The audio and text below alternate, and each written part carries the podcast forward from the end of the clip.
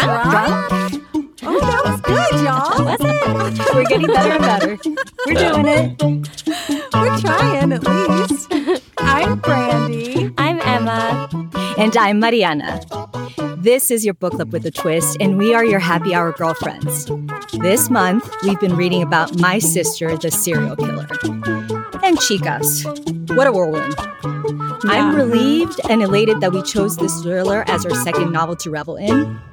I feel like Korede and Ayoola have led us down a path of what the fuck? Yes. And can you just please tell us why? Last episode, we continued elaborating on our questions and possible theories. But during this Hora de Felicidad, Emma, happy hour, we Gracias. discuss how we feel about what maybe happened or what really happened. So for today, it's not about how strong our cocktail will be, but it's about how we ultimately use it. Oh, oh. I see what you Oh. did there. Yeah, today's cocktail does err on the more, shall I say, basic side, but with a little surprise on your tongue. Like Ayoola would like it. Wait, what is she like on her tongue? What did you say? yeah, right, exactly. Oh, today's cocktail. Oh, cocktail. dear. Oh boy. today's cocktail is called the Big Sister. this is really the name of the cocktail. We didn't make this one up. Here to share the recipe for this basicy basic drink is our official bartender in residence, Ricardo. Ricardo. Ricardo. Ciao ragazze, benvenute. Hi. How are you? Great. Good. How are you? Good. Good. Are you ready for the last cocktail for this book? Yes, Yes. we are. Perfect. This cocktail is has been chosen just because the name is super appropriate. It's called The Big Sister. So it's definitely probably not your favorite cocktail. Uh, it's definitely not Emma's favorite cocktail. I kind of like it. But yeah, it's I I found it very uh, complex because as soon as you drink it, you have the sour and the citrus, and then you can actually taste the tart. And Yeah. depends on which kind of uh, vodka did you use, but you can actually taste the spirit, even if there's a lot of ingredients in this cocktail. Yeah, it's very layered, just Yeah. like Korede, the big sister, is very layered. Nice. There you go. Nice. Brandy. so let's go deep down in the recipe. And Do for it. this cocktail, it's a regular uh, shake and strain over ice cocktail. So the all the ingredients except for the soda that uh, we are gonna use, that is gonna be the ginger beer. Every ingredient w- uh, should have been in the in the shaker. So for this cocktail, we need two ounces and a half of cranberry juice, one ounce of fresh squeezed orange juice, uh, half one ounce and a half of a vodka or a citrus vodka. I'm using Absolut right now. Woohoo. A quarter of an ounce uh, of simple syrup. And if you don't have in your house a citrus flavored vodka, you can just add a few drops of uh, lemon juice in the shaker.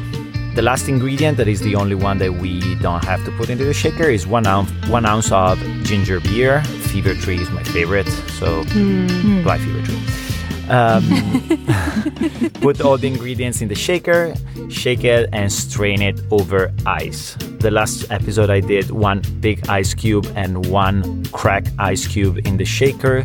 Emma was asking me about the reason of this recommendation. Yeah. The big ice cube uh, is in the shaker for chilling the cocktail. The big ice cube cracked is in the shaker to dilute the cocktail, but not that much as Uh-huh. a small ice cube would do.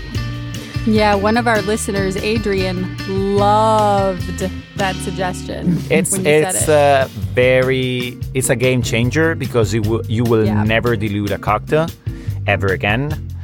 But uh, your cocktail, even if they are up, they're always gonna be super chilled at a perfect temperature for a very long time.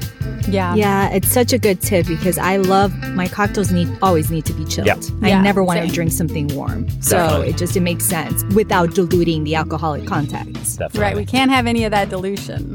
no, you can't. Not for us, baby. Not at all. Good thing for you, Brandy. You can sip this cocktail and you can Yes, strain this you. cocktail. You can use your straw, your metal straw, Mm. and you can stir it because if you don't want to have just the first layer of ginger beer, it's okay to to strain it to actually have all the ingredients mixed up. Beautiful. Fabulous. Enjoy your drinks, lady. Alla vostra Gracias, salute. Ricardo. Gracias, Ricardo. Ciao. Love this. Bye. Bye. All right, ladies. Cheers! Salud. I like it. Your face says you don't, Emma. She's I know. my I'm favorite. surprised. If I could have made this drink my way, I would have done vodka with just a bunch of ginger beer. That's a Moscow Mule. Isn't just a yeah, Moscow basically, Mule? add a little lime juice. I don't know. And see- she's, she's very pink. It is pink. It is a pretty color, but it's interesting. It's a pretty color. I don't really like ginger beer, but the combination of all these juices with the ginger beer and the lemon juice, like I think it just it works for me. You're feeling Like it? Yeah. it just there's there are those all those layers that he was talking about. All right, I want to get right into this Do it. because there's a lot to cover this week. So, in the final chapters of this book, we finally learn what the inciting event was for the death of Korede and Ayoola's father, and it's fucked up. It was not because he was drunk. He had not been drinking a bunch of Big Sisters. Korede's jealousy leads her to commit a crime of her very own, and she gets that fateful call from Ayoola. Once again, she needs help.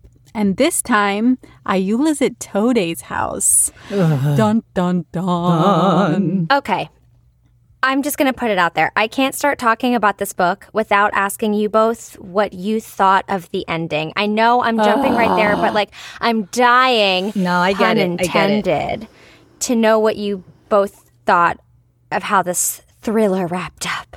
Well, frankly, it made me murderous. Oh, Pun intended. uh, I was so fucking mad. me too, Brandy. I agree. I feel like there was so much of a buildup and so many questions were left unanswered. Yes. Which I think, okay, Oyinkan is brilliant. You know, she's brilliant at maybe, I guess, leaving us with like the, leaving us, leaving all of this up to the reader's interpretation. And I did, I was wanting more the whole book. Mm-hmm. Like, I did, it was very suspenseful. I just wish that she gave us that more at the end. Yeah, it didn't really pan out. So she I re- basically left us with another cliffhanger of wanting more. Like where, she where left does us this blue go? balled. Yeah, Oh, we're blue that's balled. it. That's, the perfect. way to say it. That is exactly how I felt. I just felt like I got left hanging with like a bunch of extra like spare parts. You know what I mean? Like if I was building something and then I just ended up with like 20 spare parts and I Like was like, wait a IKEA. minute. IKEA Yeah. sends you like the package and they're like, this is what it's going to look like in the end. And you're like, great, I can't wait to build it. And then you're left with all these extra pieces and you're like, wait, this Right. went in there?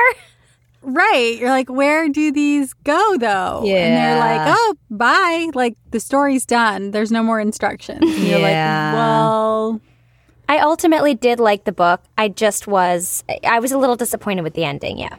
Okay, ladies, now let's backtrack a little to the first of these last chapters, which was appropriately entitled Friend. Muhtar has been Korede's only friend while unconscious and now seemingly while conscious. some friend. Way Yeah, to go. Korede.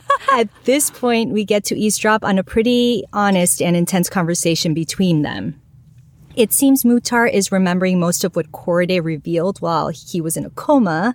So, Emma, you were mm-hmm. absolutely right that it would come and bite him in the ass, or bite her in the ass. And he poses a hypothetical question whether or not one would report a crime committed by a loved one. Mm-hmm. He goes to say, no, because we are hardwired to protect and remain loyal to the people we love. Besides, no one is innocent in this world. Why go up to the maternity ward? All those smiling parents and their newborns, murderers and victims. Mm. Every one of them. The most loving Yeah. parents and relatives commit murder with smiles on their faces. They force us to destroy the person we really are. A subtle kind of murder. And I thought this is so true and I love this so much.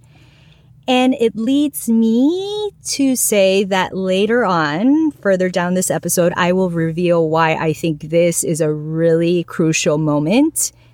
And I'll give you guys my own theory about what will happen once this Ooh. story ends. Oh, she's blue balling us Interesting. yet again. So you better not blue ball us. Oh, yeah. Blue balls all the way.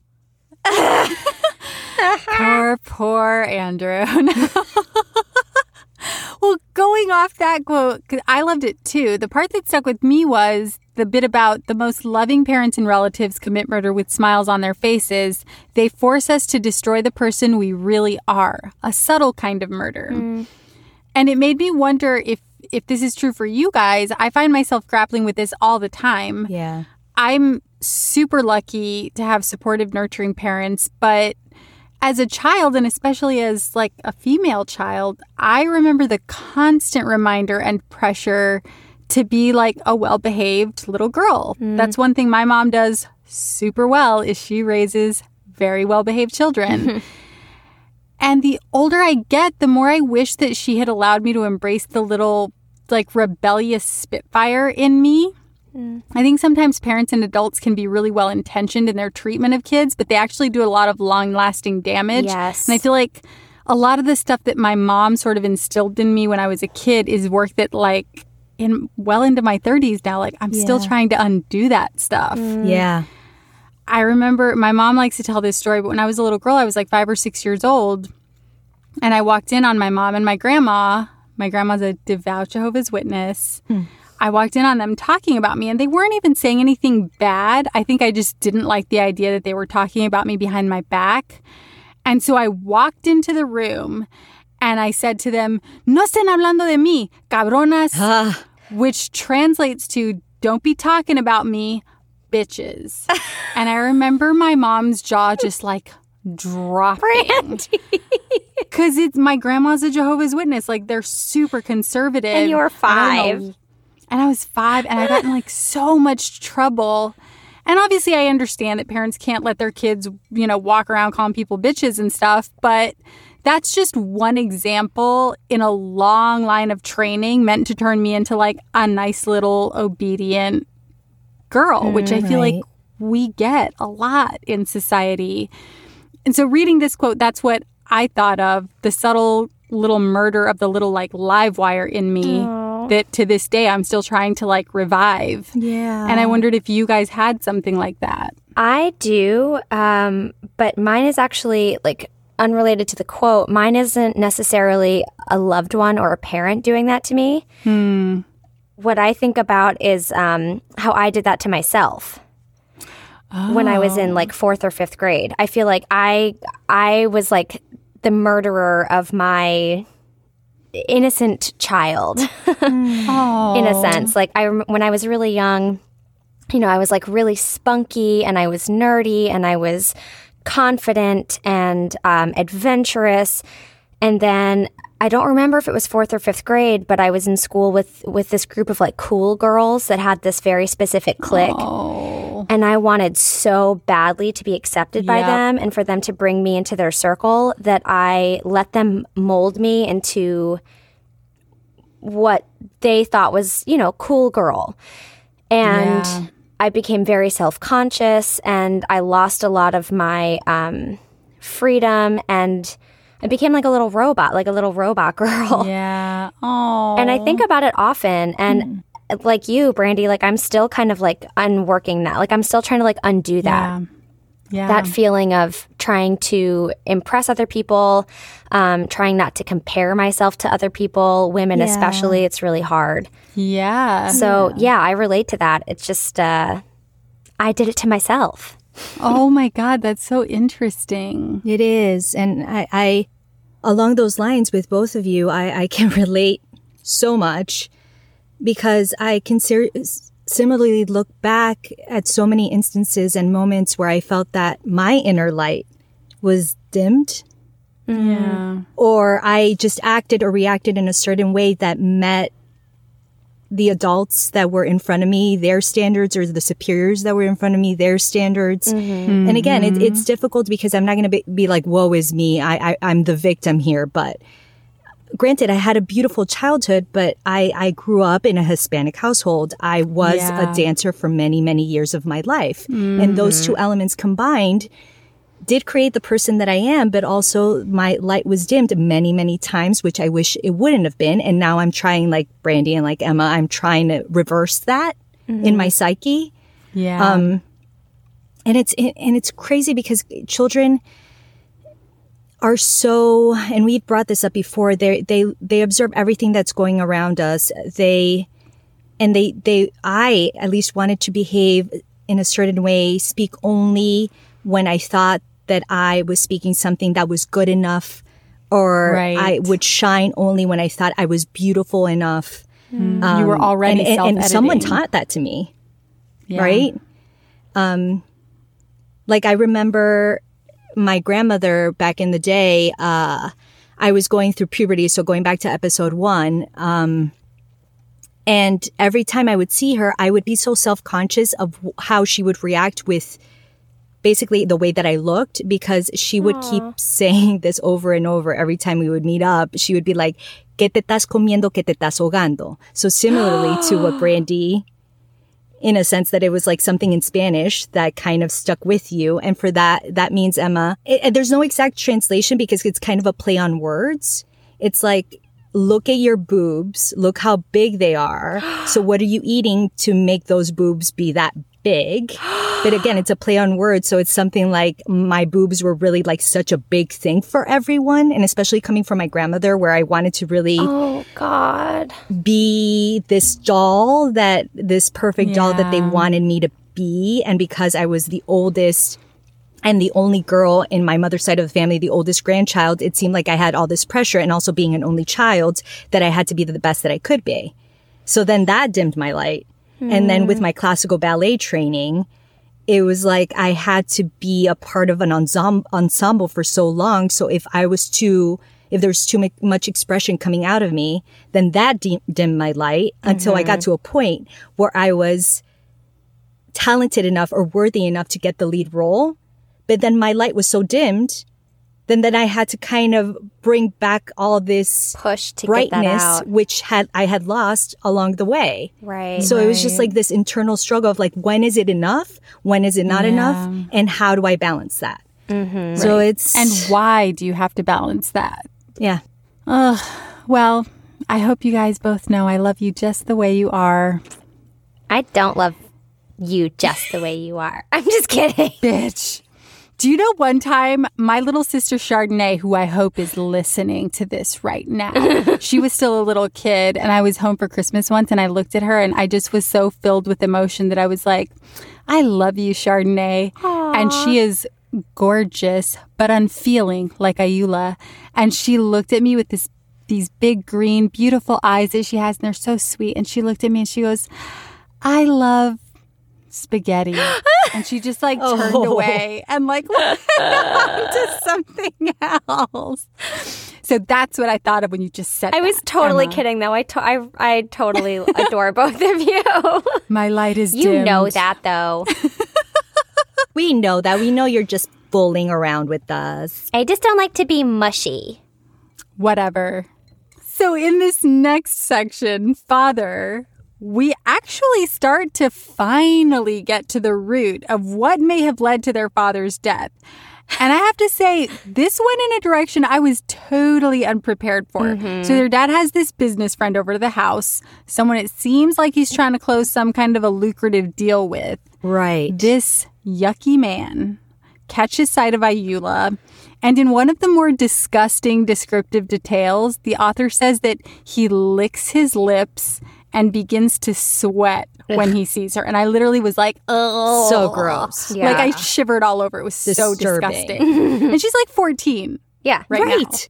The thing that gave, gave me the biggest pause in this moment is like, I don't think I fully, I don't think I was able to quite grasp what happened. He's her father basically tries to trade her to this man for some for some kind of deal some kind of exchange is being made here but i was a little confused on whether this man is interested in marrying her in exchange for the deal or is her dad trying to like pimp her out in exchange for this deal did you guys have a thought about this I- mean, I actually just wondered the same thing. I was really confused about that. Mm-hmm. And I, again, we didn't really get an answer. Although later on, it seems that based on what Aunt, Aunt Taiwo was saying, is it does kind of seem like it was more of a sexual uh, pimping out situation than it did a marriage situation. The only I thought the same thing, but then Korede makes mention of like when they were younger kids, their grandparents trying to keep them away from like the chiefs in town mm-hmm. because if a mm-hmm. chief saw you and liked you, it didn't matter how many wives he already had. They just have to If touch you with that you- cane. Right, which to me seemed like okay, so maybe it is a marriage situation. Like one mm. not a consensual one, but I like actually, I. I agree with you, Brandy, on that because I actually thought of it as a bargaining tool that his their father wasn't necessarily aware of. Then once he noticed that yeah. this for sure. monetary asset would benefit them as a family, then he was like, okay, this is the time that now I'm going to exchange my daughter, who you think is beautiful enough to be one of your wives. And we'll go from there and it will benefit you and it will benefit us. But he didn't give a fuck hmm. as to how it would benefit the daughters. And it's interesting that you say that about the beauty because I also noticed that the father was the only one that never verbalized how gorgeous Ayoola was. Mm-hmm. Right. So as shitty of a person as he is, as he was, at least, I mean, I guess I can say at least he did hold Ayoola and Korede on the same playing field. Um, Right. He treated them as equals as opposed to calling out Yes. Ayoola for being more gorgeous. I mean, I still hate him and I think he's a piece of shit, but Agreed. Well, he treated them as equally nothing. exactly. I think. Yeah. right. The one Yeah. positive thing about this asshole father, but yes. I like your straw. and it's a paper straw. I got it last weekend, so you guys would be proud of me. I am. so I could use a straw. Thank you for being eco friendly. You're welcome. In the next chunk, chapter, in the next chapter entitled Family, I was curious. I had questions about this next chapter as well. I couldn't figure out why this subplot was in the book. So, this is when Muhtar's son, Abdul, visits Muhtar in the hospital room and he brings in Miriam, the woman that he eh, wants to ask his dad for her hand in marriage. Right. And Muhtar is really pissed and he's like, Well, you have this other woman. What happened to her? And so he denies the request for Miriam's hand in marriage. And the only part about this that really stuck with me was the imagery.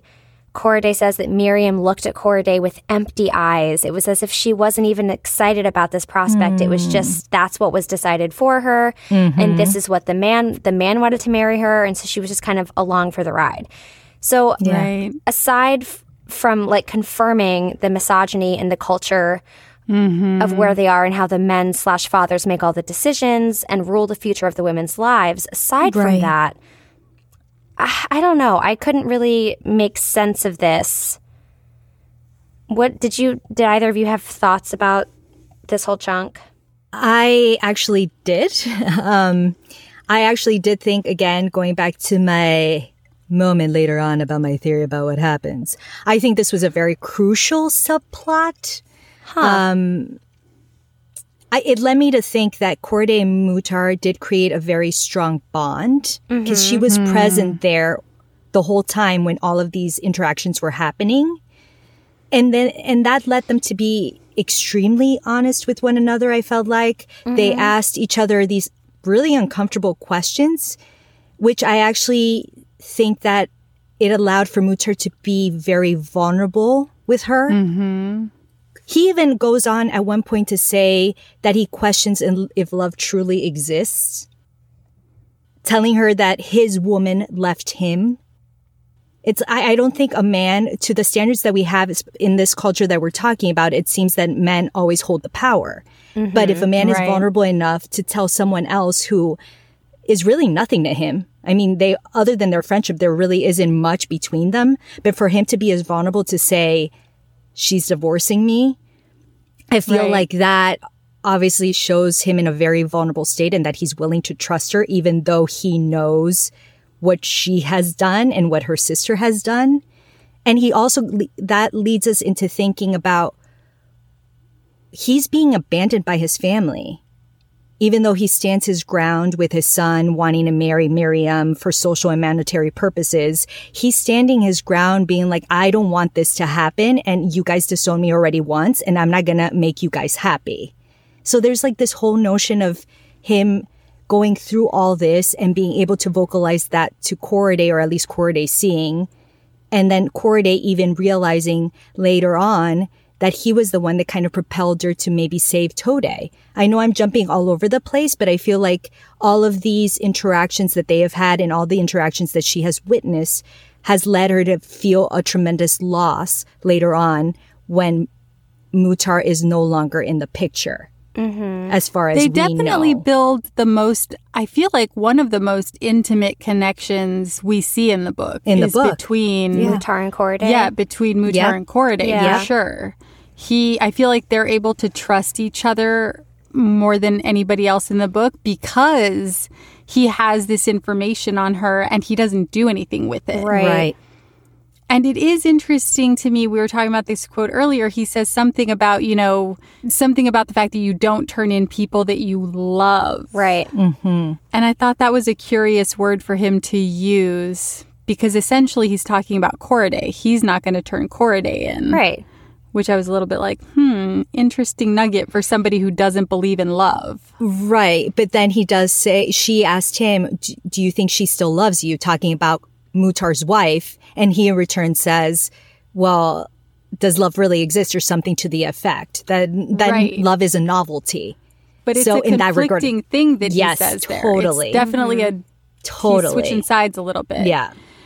One thing that I that really stuck out to me in this section is I was hardcore judging the dad. I'm always hardcore judging their dad because he's a terrible person. That's fair. Oh, we yeah. all are. Yeah. yeah, but I was really judging him for that moment where he suddenly realizes that Ayoola is beautiful to other people and that she therefore might have worth to him uh, because men find her attractive. But then in this chapter, in Family, Korede describes this beautiful, comforting moment that happens between Mohammed and Muhtar. They both they both speak the same language, Hausa, which Mariana, I'm sure you know. When you find somebody else who speaks Spanish, or when you come across somebody else who speaks Spanish and they realize you speak Spanish, Yeah. there's just like a closeness there that's just automatic from the fact that you both speak this language. Mm-hmm. It's And an so they- unspoken language, but spoken. like it's, Exactly. connection. Yeah. so she sees this happen between Muhtar and Mohammed, and she remarks that she's never seen Mohammed smile so freely, except with the nurses who chase after him, the mm. women who find him attractive. Mm. And suddenly, he wasn't that same dirty, smelly, lazy guy in the hallway. It's sort of as if in this moment, she's seeing him for the first time. And I thought, their father is obviously an extreme, disgusting example of this, but Right. don't we all judge people a little bit before we fully know their circumstances? Isn't that something that we all do? Ugh. And then maybe something happens where we're like, oh, this is actually a real human being in front of Yeah, me. wake it's up not call. just some. Mm-hmm. Exactly. Yeah. Mm-hmm. Well, when I read that statement, but actually more so when I read the chunk that we come to later on when Yinka blames Mohammed for what happens in Tade's Mm-hmm. office by stating that he must clearly have done it for drugs because obviously he's a drug addict based on his Right. appearance and his financial status. Obviously. Right. so s- fucked up. I found myself feeling really saddened by that. Yeah. like you said, we do judge people before we fully know their circumstances. And I immediately thought, I immediately thought of how this is reflected working in the restaurant industry. And hmm. this was a, actually a huge reason of why I left that world. Hmm. It's a very vulnerable subject to talk about. And for that reason, a lot of people who work in that industry don't talk about it or don't acknowledge that it hmm. happens. But Right. everyone knows that everyone else is doing it and I imagine this happens in retail as well. In probably any service industry where you're encountering all types of people every day and in a form of hmm. exchange, you know, like money for goods or services. And it's yucky and it makes me feel like really uncomfortable, but I did it too. Like to Yeah. every type of person, including and maybe more so young white women, like those who are in my hmm. demographic. Yeah. And something that I've been working on in my daily life is not jumping to anger or getting riled up by someone who gets to me because you never know what personal battles a person is going through or what their day has been like. Of course. And just practicing kindness even when you want to rip them a new one, but it's super fucking hard. And I don't know if it's worse to judge someone before you know them, like in the case I'm talking about, or in this case, where they judge Mohammed for being a certain type of person, even though they do know him and they have worked with him for a while. Right. So, Yeah, yeah, it that, sounds like he's been a long time employee. yeah, exactly. So, yes, I think that um, I think it's a really big problem, and I think it's just highlighted in these industries and in these worlds. And I think it's we have a lot of work to do there, and we're finally realizing that. Yeah. But yeah, I felt that hardcore. Brandy, Yes, Emma. I Ladies. wanted to call you when I read this next chapter, the oh. wife chapter, Oh, yes. because yeah.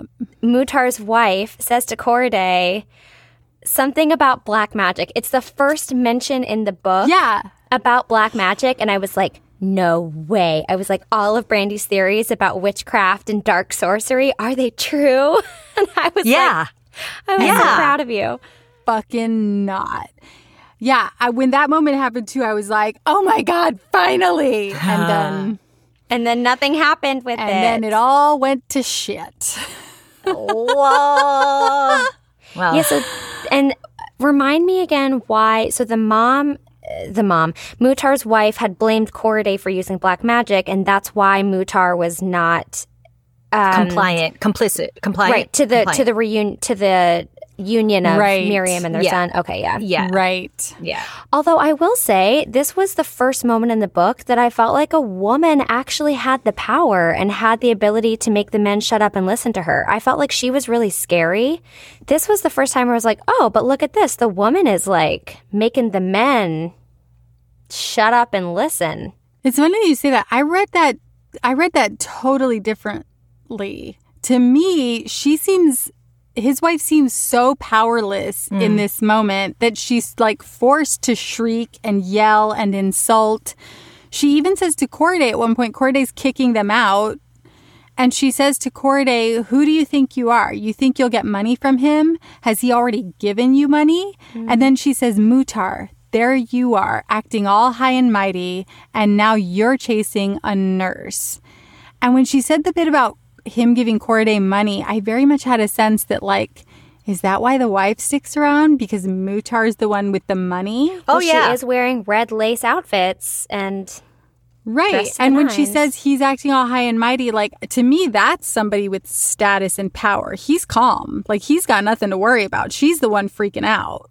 The only reason I feel like she might have a little bit more power and strength at this point is because who does she have right on her side along with her? The guy that she's cheating on Muhtar with. But So he's not sh- saying shit. But he's not saying shit, but he's right there. So I feel like if you have somebody's presence, like at some point, Korede says this about Ayoola. If if Cor- if Ayoola would have been next to me, I would have felt more powerful. Like when she's against the cops. So I feel like at this point, if we're if we're um, basically going along those lines, she this this woman, his wife, has her what her Lover. um, secret lover next to her, so Her she might so have a little bit lover. more power, right? Because Muhtar knows exactly I what's think going the only difference is Ayoola's a fucking murderer. This guy seems like a complete pushover, especially in front of Muhtar, who's like, is that is it his brother? is it his Right? brother? his I thought it was brother, his, yeah, his brother it's who's insensual. sleeping with yeah. his wife. Yeah. Yeah. which is why he's like cowering Oh. in Muhtar's presence, I guess.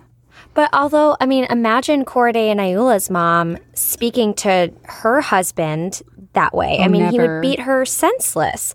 So she doesn't Totally. even have And again, I mean, that's not Muhtar's personality. Like, he is very different from the father in that sense. Right. But at least she feels like she can speak her mind. I don't think their mom could even do that. No, definitely not. And it hits home because later on, Muhtar is like, shit, she divorced me. Like, I feel like he's very lonely at that point. Oh, really? I thought he divorced her. She left him and she had said, I'll divorce you, I'll divorce you, I'll divorce you. I thought he said that I to thought he her said that to she's her, crying in the hallway. She didn't t- say he's she's going to divorce him. She's But weeping out there. but he said that she was crying because of the opportunities missed, her youth. So he gets a sense that like she's not crying well, he over says him. she's, not just try- crying over me. Yeah. Yeah. Yeah.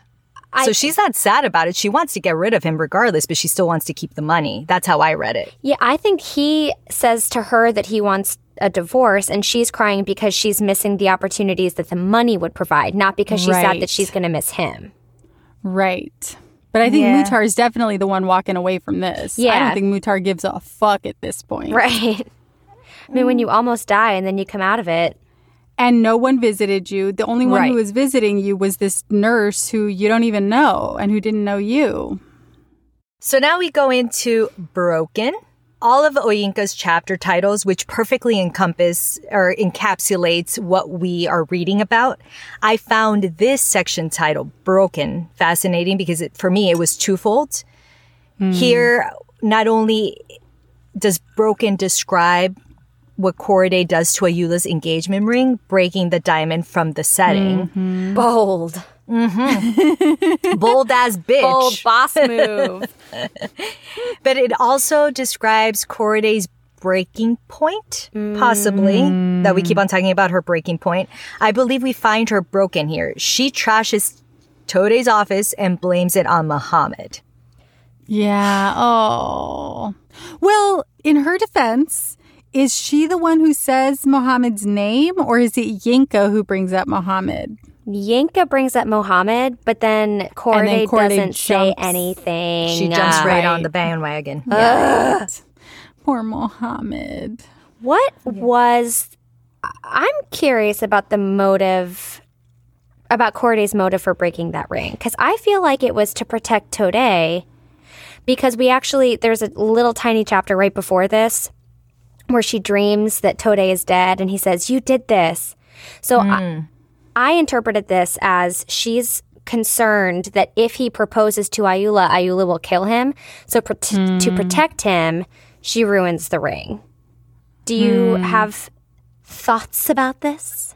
I mean, I don't think that breaking the ring is going to stop Tade from proposing, and I don't think Korede believes Why? Because that he'll just get another either. ring. Yeah, I think he'll just get another ring, or like you know, he'll figure it out. I think he's head over. He, he thinks he's head over heels in love with Ayoola. Yeah. So I either way, this is this is moving forward.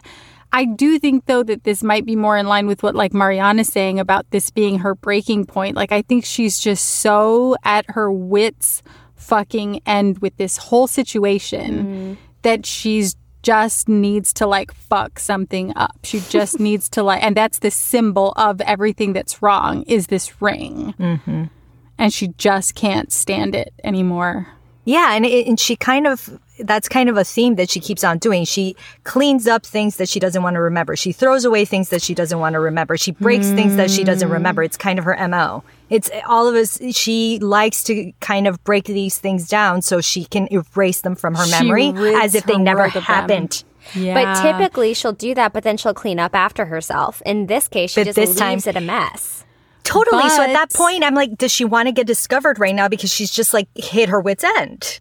But interestingly, I loved this detail that she drops the stolen diamond into the lagoon. Right. And I thought, oh, it's just like what she would do with a body. Right. That- bodies of water seem to be her mm-hmm. dumping ground for like all the skeletons in her closet. She mm-hmm. just, it's like out of sight, out of mind. Right.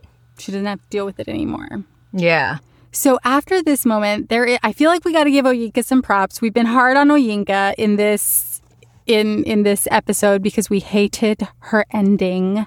but there's this lovely little transitional moment that happens where Korede in real time gets a call from Ayoola which at this point we know that when Korede gets a call from Ayoola saying like Shit it's happened again. Bad.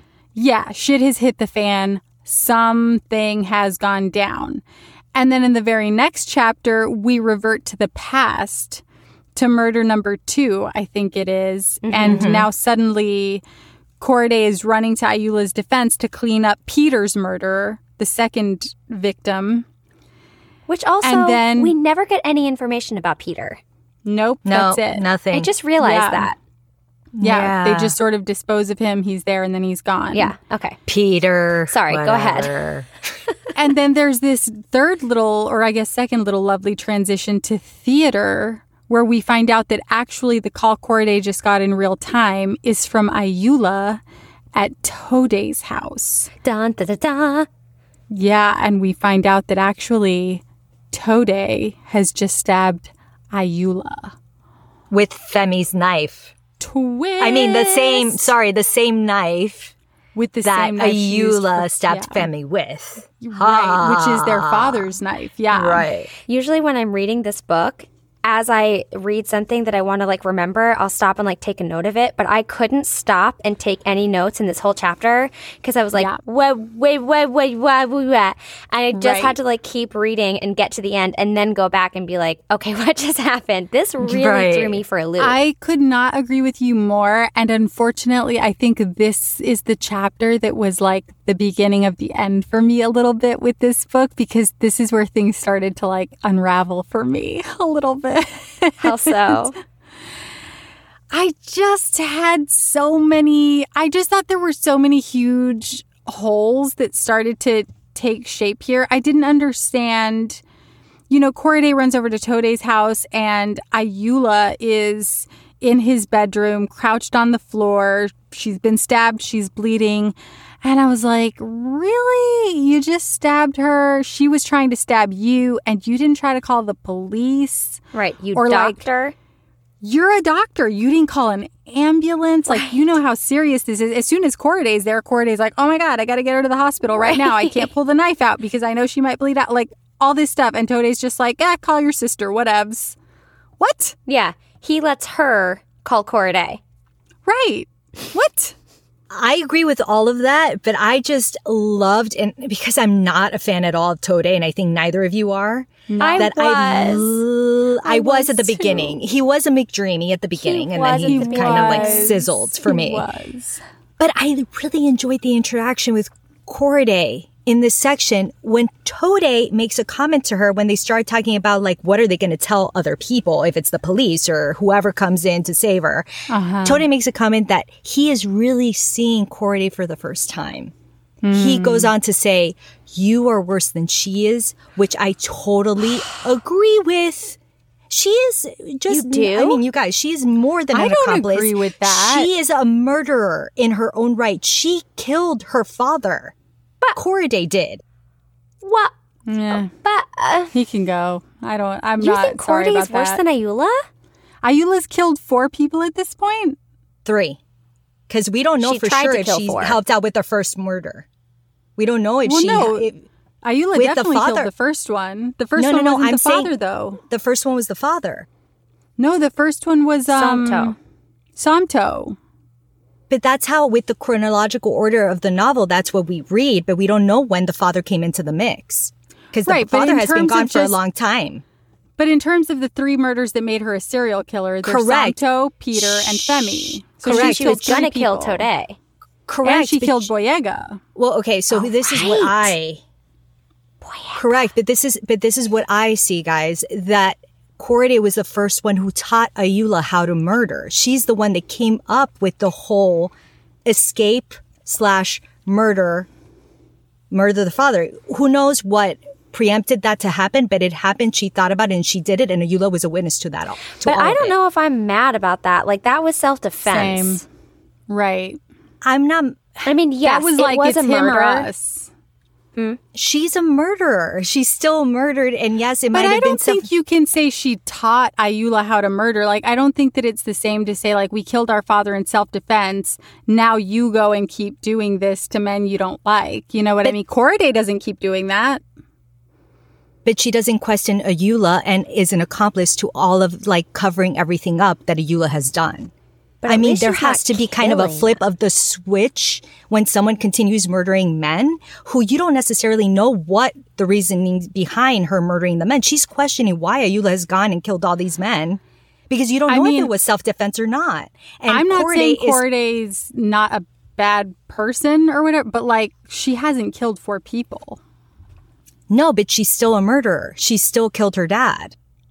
For sure, but to say she's worse than Ayoola, that's the moment where I was like a little bit like, all right, Tade. I mean, I was already over Tade, but I was still like, all right, Tade, sit down. But she still killed someone and she doesn't want to like cu- cough up to killing all these three other men. They could have been innocent in their own light. We don't know. She was an accomplice to that. Yeah, but she didn't kill them. I She don't was know. an I still- accomplice to cleaning it up, but she didn't kill them. But you guys think that's fine? No. I don't think it's fine, but I don't think that makes her worse than Ayoola. Yeah. But regardless, it's calling her out. It's seeing who uh, Korede is. Nobody has called her out till this point. But I had a question about that too, because at this point, Tade knew that Ayoola had murdered because Korede had told him. And at this point, also, Ayula has tried to stab him. So again, Tade, why didn't you call the cops immediately? Like, you're just as bad as Korede now because you're asking why Korede didn't call the police on her sister. Well, Tade, why didn't you? Like, she just tried to stab you. Well, and also like to go along with what we were saying earlier about judging people before we know their circumstances.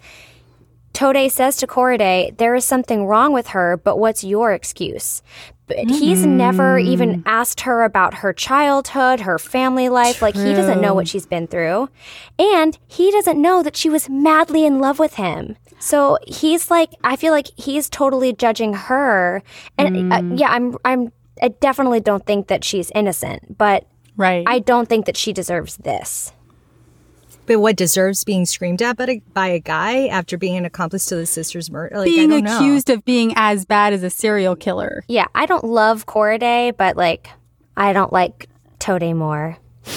Exactly. You know, there came a point where I was reading this early on, and I thought to myself, you know, the title of the book is My Sister, the Serial Killer. And I thought, what if somehow the narrative switches and Ayoola is narrating? And so my sister actually too. becomes Korede, and we find out that Korede is the serial killer. I thought about that too. That would have been cool. Well, listeners, what do you think? You know how we feel. Slip into our DMs. hey now. This has sparked an, a hot topic conversation, and now I want everyone to weigh in. Don't laugh at me. So, so Love it. I mean, I guess what side of the fence are you on? That's the next section that we're talking about. Like, what mm-hmm. side of the fence are you on? Ayoola asked Korede, Yeah. like, who are you choosing? Me or Tade? That's The ultimatum is to choose between sister or Tade, eh? which, yeah, so true. You can't just sit on the fence forever. You eventually have to get up and decide. Now I'm going to pose this to both of you Oh, without thinking too quickly. I mean, with thinking too quickly, just go ahead and not think too much about this. I want a juicy story. What's the last time you guys have been on a fence about something?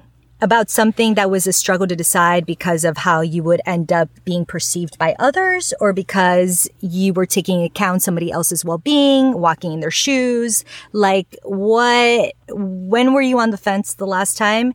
And what was the deciding factor to go one way or the other? Anything, whatever, anything. Come on, you can do it. I mean, the the first thing that comes to my mind because it happened fairly recently. Uh, and I feel so shitty talking about this because it's not a bad problem to have, but I had booked a job that I committed to, and then I booked another job that conflicted with that job, and I had to decide if I was going to take this new job, which would mean I'd have to pull out of the other one that I had already committed to. And I know like this happens all the time in our industry, it's a common thing, but I still was super conflicted because I felt terrible pulling out of this other thing. But the other job was a better, bigger job. And I just kind of like knew I had to take it, but I did. I sat on it for for a while, as long as I could. Um, and then you know had to finally make the decision, and I was like nauseous about it. So, yeah, not very juicy, but do you want to say i don't know if you want to get into this at all but like what was what was the thing that pushed you over the fence to make the decision and go with one over the other Yeah. Yeah. you know actually what it was. I called Brandy because Brandy, I feel Mariana, you also are like you both are just like badass like business women. Like I'm really I'm getting myself to like be more confident in that world. Um, but I know I had like gone to Brandy before about like another kind of issue. And so I called her and I was like, what do I do? And she was like, obviously, you take this other job. She was like, hands down, like, no questions asked. And I was like, I don't know, but like, blah, blah, blah, blah, blah. And, um, yeah, actually, so you were my deciding factor. And I kind of like, I knew in my gut that that's what I should have done. And i think when you called me i could tell that you already knew what you you definitely already knew what you wanted to do. You were just struggling with the morality. how to do it or how to forgive yourself for doing it or like you felt like you were culpable or something somehow for making this decision. But so you were more leaning on how you would be perceived as opposed to like how mm-hmm. the person on the other side would feel. That's what I'm trying to get at. Ah. Because it's like, are you really listening to what, how, or trying to dig deep and and figure out like how you're going to be perceived if you go one way, or if you're really just tuning into like how the person on the other side will feel with your decision. Well, I, honestly, I think it's a little bit of both because, you know, in this industry, you don't want to like burn any bridges between casting Totally. and production. Totally. And so I was terrified that by doing this, I'm just now blacklisted from them. And based on the Right. response I got, I think that's probably true. So Yeah. they probably Wow. will not hire me for anything again. And that really sucks. Absolutely. Um, but I also was like really concerned about how that would affect them because I knew they had already picked out my wardrobe. You know, the shoot was like five days from the fact when I when I called them, and I know that like th- people pull out of projects much uh, without without with less notice than that. So I know that that's not common.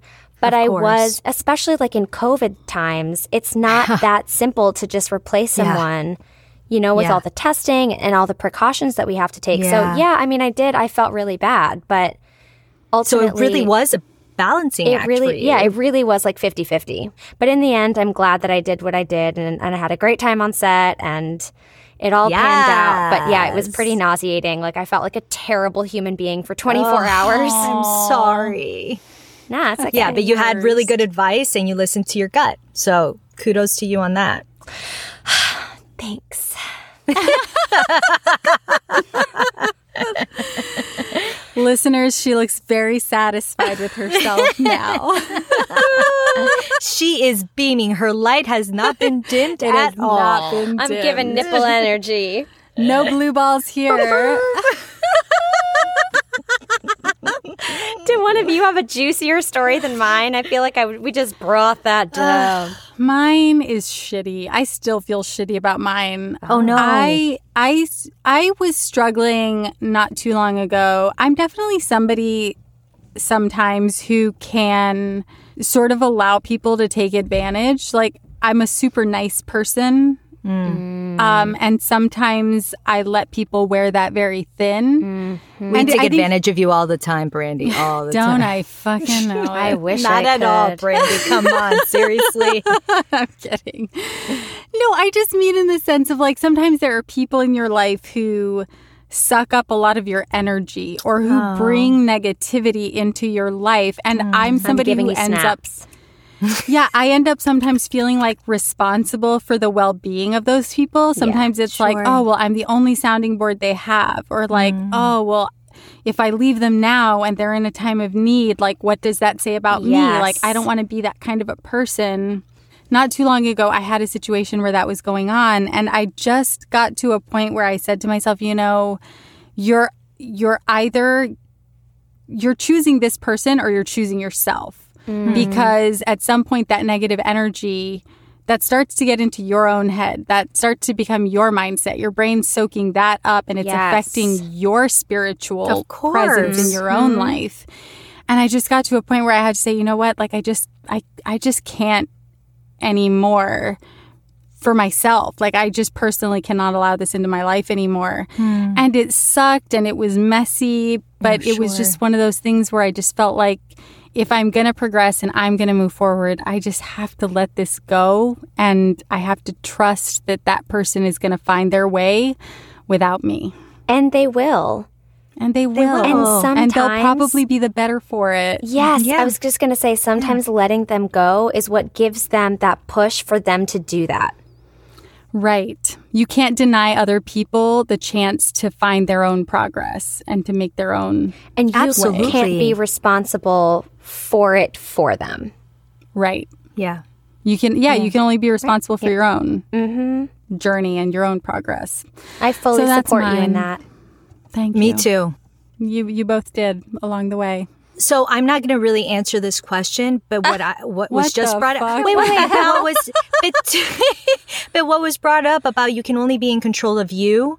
I feel like that's what I'm now reveling in. It's what I'm trying to focus on because I usually focus on everybody else mm-hmm. and what they're going through and putting myself in their own shoes. No matter how harmful or negative that could be to me and how I would carry that along the way. So I think that again, and my father, if he listens to this, he's going to love this because he's always been Mariana. Everything is a balance. You have to own the balance in life. You always have to make sure it, that the, the glass is half full one way this way, one way that way, the balance, keep it leveled, keep it even. Mm. And now I get it because usually I focus on everybody else, their perception of me, what what's happening outside of me, and then I forget about me. And Right. then I'm still on the fence going, well, what will thi- what will happen here? What will happen here? And I'm like, no shit, get off the fucking fence and stand up and decide what you need to decide. Yeah. So I think my thing is getting off from the fence and going to the other side. Going to your side. Yeah. Of what's Yeah. best for me. Never harming anybody else because I'm not a serial killer. Right. no, but just Get off the fence and go kill some people. yeah, I mean that's what forget about the blue balls. Just let just like just go and kill them. Come on. And tell everybody about them. Anyway. Well, I thought Anywho. this whole fence section was riveting because it's basically Ayoola asking Korede to like get off the fence, choose one or the other. You're either with me or you're against me. And we know from past conversations that Ayoola has had with Tade that she manipulates facts to suit her needs. Mm-hmm. And Ayoola claims to Korede that she tried to stab Tade because he believed Korede might have killed Femi out of jealousy, which fills Korede with shame since she basically chose Tade's welfare over Ayoola's hmm. when she told Tade that Ayoola had killed before. right. And I thought, I don't know if I believe that that's what really, Really happened. I don't. Did she? I don't think so. Did she attempt to stab Tade to protect Korede, or was Ayoola simply bored of him, ready to move on, the way she is sometimes? And does she opportunistically take this moment and run with it to force Korede to choose a side, which is really just Ayoola's side? Mm. Yeah, I have a hard time believing that she did that to protect Korede. It's all all this manipulation that Ayoola continues to create. It's like manipulation to the extreme. She basically is telling Korede, "We are in this together. Remember that." Because there's a quote that says when Korede is like, "I don't know, it's his word against yours," and Ayoola's like, "Against ours, Korede. Right. It's his word against ours. Right. You're responsible for me. You're the big sister." Salud. Cheers. Yeah.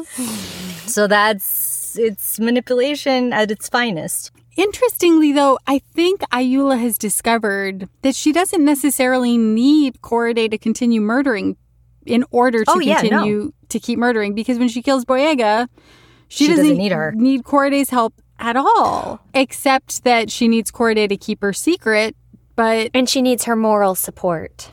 her immoral support. Right. right. She needs her sister to be like, You are on the right journey. This is your path. Which she gives her. Yeah, that's true. We have now the third time in this chunk that we've been discussing, we have the third chapter called Father, which hmm. I noticed was repeat this she does repeat titles of chapters often, but Father was repeated the most in the book. It was Yeah. actually used 7 times. Wow. So I feel like Wow. that's telling um Significant. yeah, he screwed him up. yeah. Yeah, big time. Anyone want to say anything about this chapter? Nah, whatever. no, so it's in this chapter where Auntie Taiwo, with her fabulous advice always, comes to take Ayoola to the chief. And Korede steps in. And so we, we're back in time. This is back when Ayoola's Oh, 14. yes. Yes, we're back yes, in time. I'm so sorry. Yeah, so this is after the chief has taken notice of Ayoola and licks his lips and does his little sweating or whatever and decides he's attracted to her. And so I guess at this point, Auntie Taiwo has come to the house to do their father's dirty work for him. And she's trying to take Ayoola. Korede s- puts her foot down. E- their mom is present, even. And their mom sort of doesn't feel confident enough, I guess, to step in and say that this isn't right. Korede, still a kid, steps in and says that she doesn't fear their father's retribution for their disobedience because she, quote, had already begun to develop plans in her head for Ayoola's and her escape. And she basically chases Auntie Taiwo out of the house and doesn't let her take Ayoola. Korede chose then- her side of the fence then, and she chose That's Ayoola's right. side. And she chose Ayoola. She chose to protect Mm-hmm. Ayoola. But then later in the chapter, when Ayoola cries that their father will kill them over this, Korede responds, Not if we kill him first. And it was a huge question mark for me. I thought, was Korede's quote escape plan all along to murder her father? Or do you think she really meant that she had an escape plan, that they were going to leave their home until maybe the dad just pushed things too far? And also, I wondered I mean, we know that their mom is in the room the whole time when all this is happening. Like, was she in on this quote unquote escape plan, whatever it was? What do you guys think? Did, did, did you guys have thoughts about this? Did this catch your eye? Totally. I, I think Korede had it planned the whole time. The murder. The murder. I think the pain was too much and she had to protect her doll, her sister, be responsible for her sister. Um, I don't think uh, Ayoola was fully in on it, but she allows it to happen. I think the mother wasn't fully in on it, but she has gone through so much abuse, has witnessed it all. She is not strong enough as Yeah. other females in the novel to stand up against her husband. Mm-hmm. That that's why she is basically in an induced ambient coma, sleep Right. while all of this happens. I mean, throughout the novel, there are hints that her mother knows or has been enabling them. Right. It's almost like she knows parts of it, but she keeps herself ignorant to other parts Exactly. You know Ignorant what I mean? is the perfect word. Yep. it's almost but i feel like it's like a willful ignorance a little bit mm-hmm. like she sort of keeps herself in the dark so that she doesn't have to deal with things Yeah. Yeah, I did interpret this as Korede saying that the escape plan was to kill the dad, but I don't think that hmm. she meant for it to happen when it did or in the way that it did. Because hmm. we know that I was totally wrong about the dad being drunk and falling and hitting his head. You both called me out on that real fast. Mariana, are you drinking a Corona? I'm drinking a Miller High Life, the champagne of beer. she would never drink a corona during covid times oh, I have actually, which is really Wait, awful. I didn't know you switched to beer. I'm obsessed with you. Well, the thing is, during our potty break, listeners, I didn't have enough time to make another big sister, grabbed and what I was didn't quickest. want. So I grabbed what was quickest, so I could oh, continue. she sure you. did pick a side of the fence on this one Yeah, I, I I did what what my tongue wanted me to. Snap. Hey now. Oh man, sorry, I was so distracted by that. I don't even know what I was saying. I was talking about oh, oh, speaking of drinking, you called me out on the fact that the dad was not drunk. and that it wasn't merely an accident. It's like you guys knew. But I Yeah. I don't think I, that didn't seem like a premeditated moment. It did seem like in the heat of the moment he was about to beat Ayoola and then Korede Again. decided that that was just the time it was going to happen. So I do mm. think that she was planning on that, but I don't think that it was going to be the way in which it hap- it actually happened. Mm. Yeah. I also want to make sure because I feel like I, I in particular, possibly have had a tone about this in all of the episodes we've recorded about this book. I feel like I've been very critical of their mom for for maybe not stepping in to help them as much as you know you might think a mom would or something like that. Mm-hmm. And I I don't I don't want to make it seem as if I think that women who are in situations of domestic violence mm. are weak if they don't necessarily Right. Feel themselves capable of stepping in when those things happen. That is such a fucked up situation and Oh yeah. circumstance to be in. It's super complicated. So I mm-hmm. totally understand. Well, I can't say I totally understand because I've never been in the situation, but I definitely have empathy for the mom's position in this really difficult situation and with a lot of complexity. Yeah, that's I good to think you hit it right on the money where it's like there's a lot of complexity because we don't know exactly what happened. Right. and we and, and I, I guess for my part there there's certain things that yeah I might be stereotyping because of the way I'm interpreting Right. how Oyinkan is writing this out for these characters but I there there is a part of me that sees their mother as like what you said Brandy that she is or at least I feel that she is seeing everything that's happening around her, but is not necessarily willing to step in or to participate because of the pain that she's dealing with. Right.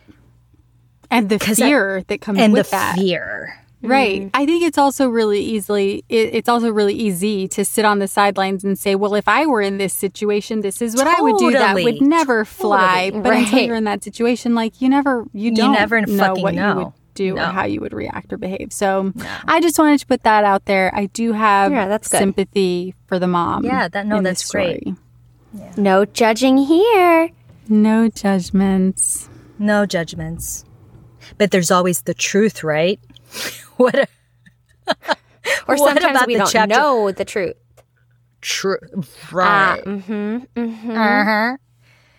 So, uh, in this chapter, when she is playing and manipulating every simple, every single moment, we're talking about Korede here. She is faced with talking with the police Right. after her sister stabbing, and whether or not who's at fault, uh, Yula or Tade. Like, was it self defense? Was it not? Was Tade Right. after her? Who knows? But for some reason, again, this is my imagination running wild. Here I got a glimpse of how brilliant of an actress Korede is Yeah. Mm-hmm. because I could imagine us actresses, her using her eye work, her behavior as she reacts to every single beat. She's crafting the scene. Nothing left for the wandering eye. and, and and she goes on to admit that she's never been able to cry on cue. Hmm. So why would she admit that? That obviously means that she knows that she's manipulating the situation to benefit her. Mm-hmm. Yeah. So I get the feeling that she's been here before, that she's been reliving moments of what of what has happened because she's like, I've been never able to cry, cry on cue. So ladies, she ain't no virgin, and I stick to my guns about she knows what she's doing. by now, for sure, I think, I mean, I think she's picked a side of the fence at this point. By the Oh, time yeah. she's speaking to the police, she's Oh, picked, yeah. she's picked her allegiance. Oh yeah, Ayoola. Yeah. no Courtney. No, but she No, Korede Korede picked has Ayoola chosen Ayoola. Yeah. Oh, correct. Yes, because she's a good big sister. sister. Haha. Salute with my Miller High Life. drink that drink that highlight. Guys, I really ah. love this cocktail. I'm sorry. I just didn't want to delay the rest of the It's okay. We won't tell Ricardo. Just hope he doesn't Please listen don't, because I actually really enjoyed th- this concoction. I really enjoyed this cocktail with the twist. It's yummy. Mm-hmm. So now we've reached the point of the story where the police have now accused Tade of being the guilty one in the situation. Um, I mean, he does only go to jail for a few months, which I think is not a lot of punishment considering And he's had his license revoked. he right? did have his license practice anymore. revoked. Yeah. Yeah. Yeah. Um, and Mohammed has also been fired. So now we have Tade and Mohammed who Mohammed definitely is innocent. I I do Yeah. stay innocent for Tade with in a certain light because he did stab her, but it was out of self defense. So Yeah, you're right. I'm not that mad about it. So we're now at this moment where the women in the story are ruining these somewhat innocent men's lives. Hmm. And I have to mention it this whole bit made me think about do you remember in 2018 the scandal that happened at the New York City Ballet? Um, there were some texts that were shared between some male principal ballet Oh, yeah. dancers, and they were fired immediately from New York City Ballet. And there was this huge controversy. It was a huge scandal. Um, you guys can Google it if you don't know what I'm talking about. And then it, it furthered on, it continued into uh, 2019, 2020, because one of the gentlemen who was fired from the New York City Ballet for this scandal was then hired as one of the leads on West Side Story and Broadway. And there were Right. boycotts about it. People were signing petitions to say that he shouldn't have gotten this job. It was a big thing. So I was thinking a lot about this and I was having a lot of conversations with people about the situation because I do think it's pretty complicated. And I'm a little nervous actually to talk about this on the podcast because it is so controversial. And I realize that it's a very complicated situation and I'm not choosing sides. But I do think it was a little more. I think the men in this situation, I don't know that their treatment was necessarily fair or accurate based on the circumstances that I understand happened. I know this is like a super controversial thing to say. I don't condone in a professional situation, especially, but I don't condone ever men unwillingly sharing naked photos of their women. I think that's not very classy, but I know that it happens And all the a- time. It's an invasion of her privacy. Absolutely. 100%. Yes. However, there is a part of me that says, well, the women shared the photos willingly, knew that the men had the photos. Do we know if they shared them willingly? Yeah. In two of the guys, it was their girlfriends and they had sent them photos. And in one of the cases, the men one of the man's girlfriends did speak up and she said, I don't think it was right, but I don't think that he deserves this because I did send him this photo. I did know that he had it. He should never have shared it, but I don't think he should be fired because I wasn't completely, it wasn't like he took a photo of her while she was sleeping. Without right? her knowing. That's a whole nother thing. So I don't know. I, I saw a lot of parallels in this, you know, where Yeah. I do think that men are held. I'm so nervous to say this. I am such a huge proponent of the Me Too movement, and I think it is majorly important and a conversation. It's something that should have happened a long time ago, and we still have a long ways to go with this. And I do always say the woman is always right. I always believe the woman. But I do think that we've gotten very complicated in how we're dealing with the men in the situation. And we're very you. quick to jump to blame and uh, trashing them when I don't know that it's necessarily always the case. Well, I think it also comes to a question of like, at what point have they been punished enough? You know what I mean? Because I don't, all of these situations are not the same. Harvey Weinstein is not in the same boat as, Not at you know, all. Aziz Ansari with what happened to him. And that's not the same as what happened with these ballet dancers. These Right. are all so gray. Right.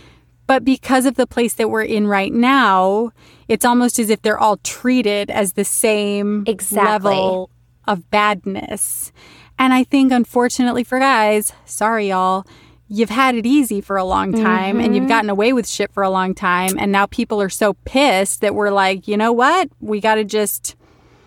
We just got to say unilaterally, this is not fucking okay. And you need to be so scared that something horrible is going to befall you if you do something like this to a woman. You need to be afraid for your livelihood. My question about all this is uh, let's not pretend that women are totally innocent in this either, you know? Absolutely. I'm, women are 100%. sent nude photos of of men, boyfriend or not, and time. I'm sure women share that share those photos among themselves. If the roles had been reversed, if at New York City Ballet the women had shared the nude photos of their men, would they have been fired? Right. But oh. if they would have gotten fired, would they have been able to get another position where there were a lot of other actors qualified, more qualified? And because he was, he's a man, I think he was able to then do that. And people were fine with it because they were like, oh my God, you're fine, you're innocent, whatever. We don't know the story, but I don't think that a woman's journey would have been the same. But that's so funny because I think that actually women get away with a lot more. Oh, interesting. I think women wouldn't have had the same harsh treatment as the men would. Hmm. I think women could do something shitty, but then they'll be given a new start sooner than a man would. I don't know about that. But what do you think is behind that? This whole notion that women are like the see, I'm going to say dominant sex, but The purer sex? yeah. But I mean, even this book, like we're talking about a female serial killer. I don't know what the percentage is, but it is staggering. There are way more fucking male ser- serial killers Yes. than there are female serial killers. Yes, it's absolutely. like an absurd number more. And the same is true with pedophiles. Like there are way more Yeah. male pedophiles. than- You know what I mean? So Wars are all started by men. Yeah, yeah, yeah.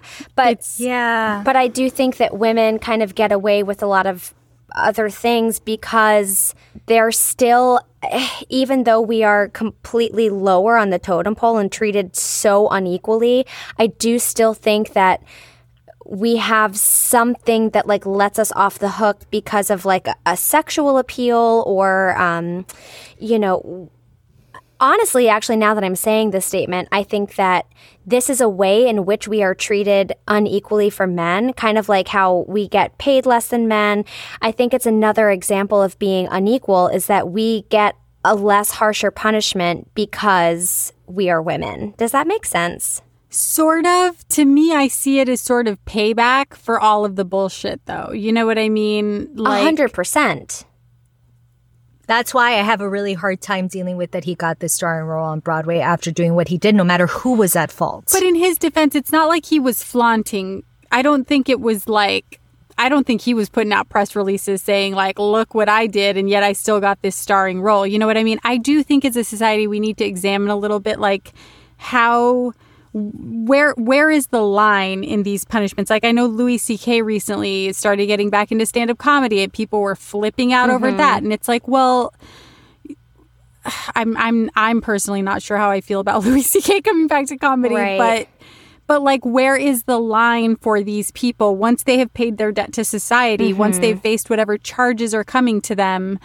Like where is the line where we say, okay, you've learned your lesson, like now you get to try again and you get to try to be a better person now. Totally. And I have a hard time finding where the line is because also this is what we're mm-hmm. reading through the media, what we hear, it's hearsay. Mm-hmm. So we're not necessarily hearing all the facts. And I would be curious to know because I, I, and I'm admitting I haven't read like from the female's perspective who was involved in this case, like how she felt about that because it's still a very vulnerable state to be in. Right. It's her body. He's showing pictures to other people in the company, something that should have been done. Why it escalated the way that this, this, it did, we don't know.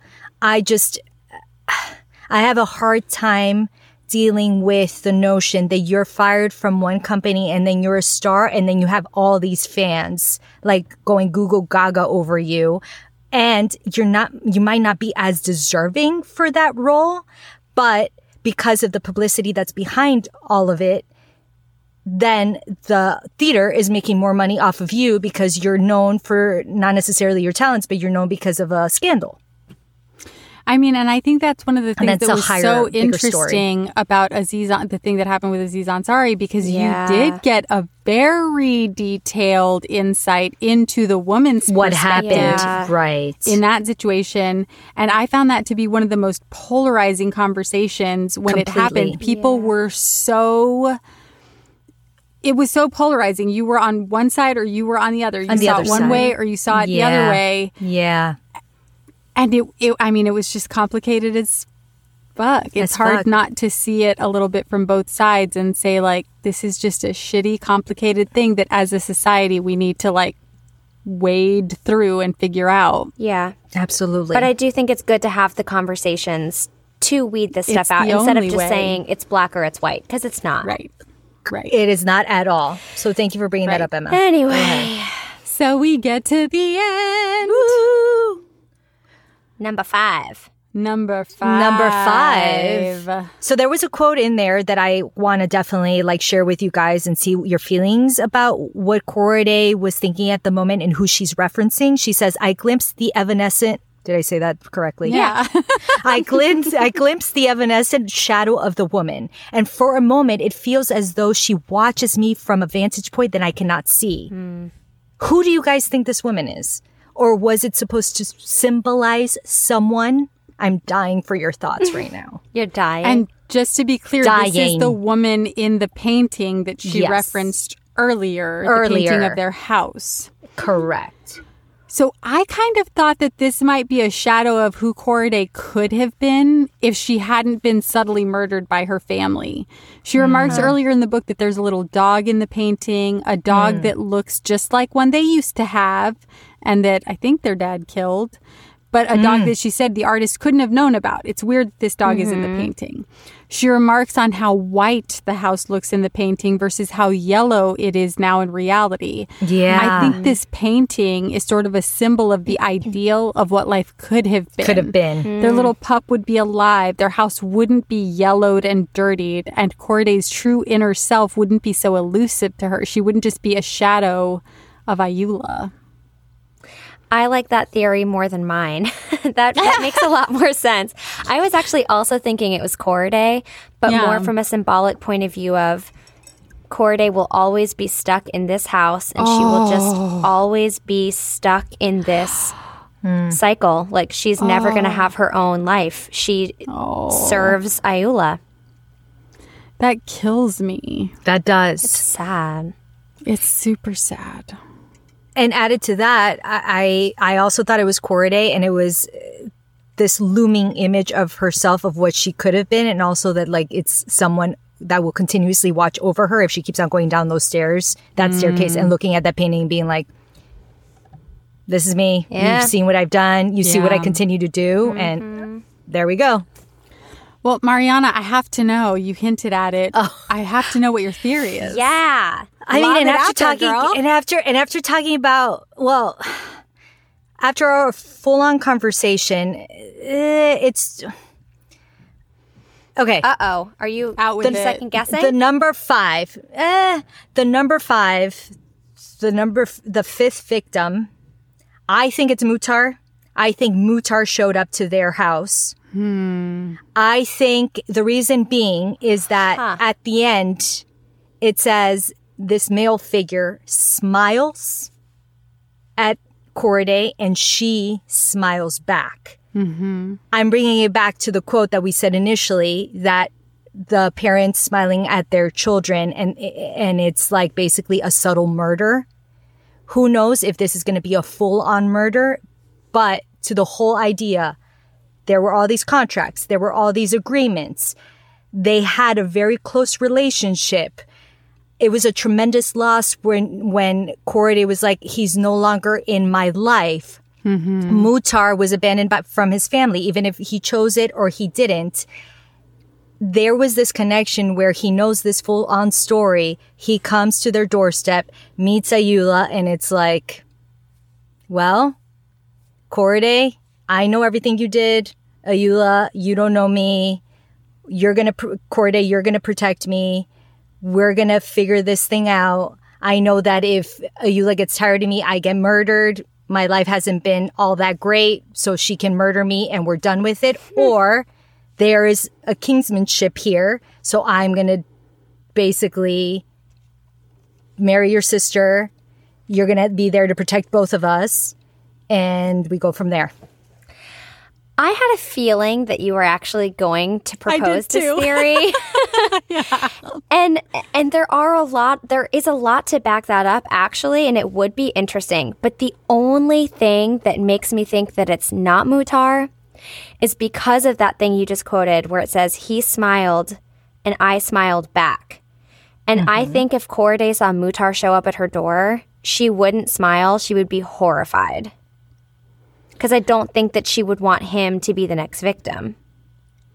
I also noted that Korede says she wasn't dressed for a visitor. She's like, I was only wearing a boo boo, whatever. I didn't get to look up what a boo boo is, but like whoever this visitor is, they weren't expecting him. And Oh, of she's, course. And she's just burned Muhtar's phone number, sort of alluding to the fact that she's never going to call him. As Right. whatever their connection was is sort of gone now. And it seemed to me that this was a final moment where she's just saying she's accepting Ayoola's point of view that all men are just looking for a pretty face and sort of deserve what they get. And she's just now along for the ride. My thing is that it wasn't premeditated, but she sees Muhtar there, and it's like I smile back at you, and you smile back at him, me, and there's this undenying, like unspoken language that they already have. That it's a it's a subtle murder, that we're gonna keep the secret a secret.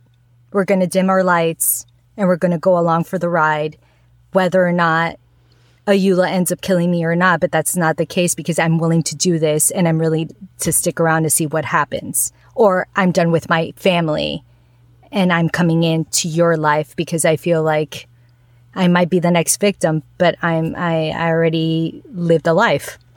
So I'm just gonna go for it. Listeners, what do you think? Weigh in. Is number five Muhtar? Who is he? Let us know. So should we play a game? Let's Ooh, play yeah. a game. Okay, so during the last like few minutes that we have with you guys and with the sisters, yeah. ladies, out of all the characters in this thriller, who would you quarantine with? who would you fuck? And who would you kill? Yeah! Dun, This dun, is like Mary dun. fuck kill, but quarantine fucker kill. Teen fuck kill. Yes! God, I'm obsessed. Emma, you go. Oh, this is so fun. Okay, okay, okay, okay. Okay, easy. I got it. I would quarantine with Korede because Oh. she's super clean and she could bake for us. I would have a very clean apartment and a lot of cakes. Nice. Got it. I would fuck Ayoola Yeah. because she freaky.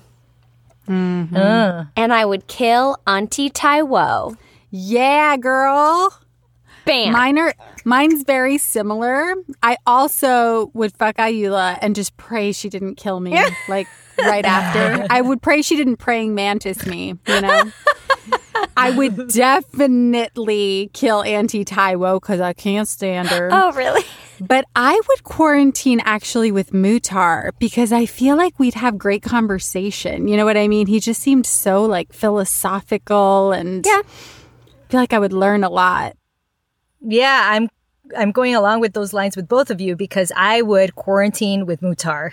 Yeah. Because I just ah. think we would get along and we would have like this companionship that I'm like, Yeah. I need you right now. I can't talk to anybody else. You'll listen. Even if you're conscious or not, you'll listen. right. He's a good listener. He's not comatose Muhtar, Mariana. He's awake now. okay, okay. But he's still a good listener and we'll have good conversation. I would actually fuck Tade. Yeah. He's good looking. If he's If got I'm just arms. fucking him, Okay. he's good looking. And He's then got that bye, smile. And then he leaves. Yeah. Yeah. and I would kill the father. I would mm. re-kill the father. Re-kill him. it's what re-kill him. It's what sparked Get all of this, and I would be like, "Fuck you! You fucking abused my sister, my mom. You're done." So you're done. Maybe Mariana is the serial killer. Oh. After all. Well, listeners, thank you for joining us for this round of Quarantine Fuck Kill. Yeah. We should do this with every book. I love this game. I know. we Definitely. should. I'm down for that. All right, you guys. Thank you all so much for listening. A big thank you to Jimmy Fontanez and Media Right Productions, as well as Text Me Records for our music. Drop us a review. Will ya? Yeah. Will Come ya? on. Well, because we know you haven't. so come on, tell us what you think. You know, either whether you're listening to us on Apple Podcasts, Google Podcasts, or Spotify, you know what? We'll give you a shout out in one of our upcoming episodes. How about that? How about them apples? So, review, shout out. I like that. And a very exciting announcement we have our next book pick. Yeah. Yeah. For the spooky month of October, we're going to be reading the New York Times bestseller horror novel, Mexican Gothic by Silvia Moreno Garcia.